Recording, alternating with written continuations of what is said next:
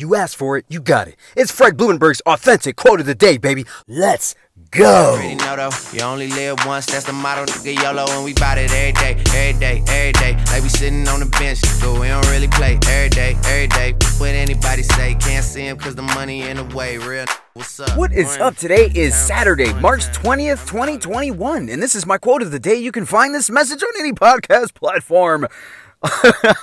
also, I'm feeling good.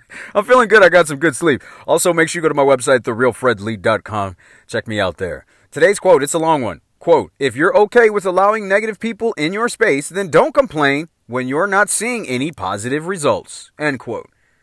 I I had a really challenging time with this. And the reason why I say that is because before I started my entrepreneur journey in 2015, my problem was I was surrounded by too many assholes. Negative Nancy's, naysayers, haters, no getters, gossipers, bullshitters, people that didn't do shit with their life.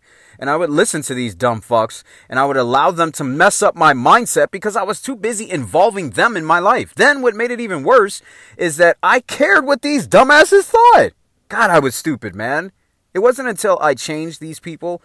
Uh, I, what I meant to say was eradicate these people, like change my circle. That's what I meant to say.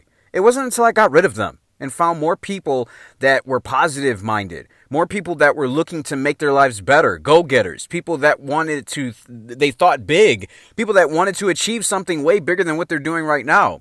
And it wasn't until then that my life changed. Man, you got to change your inner circle. You need to start deleting and or spending less time with people that are toxic. If you don't, well, the negative energy that surrounds you is your fault because you're keeping it around you.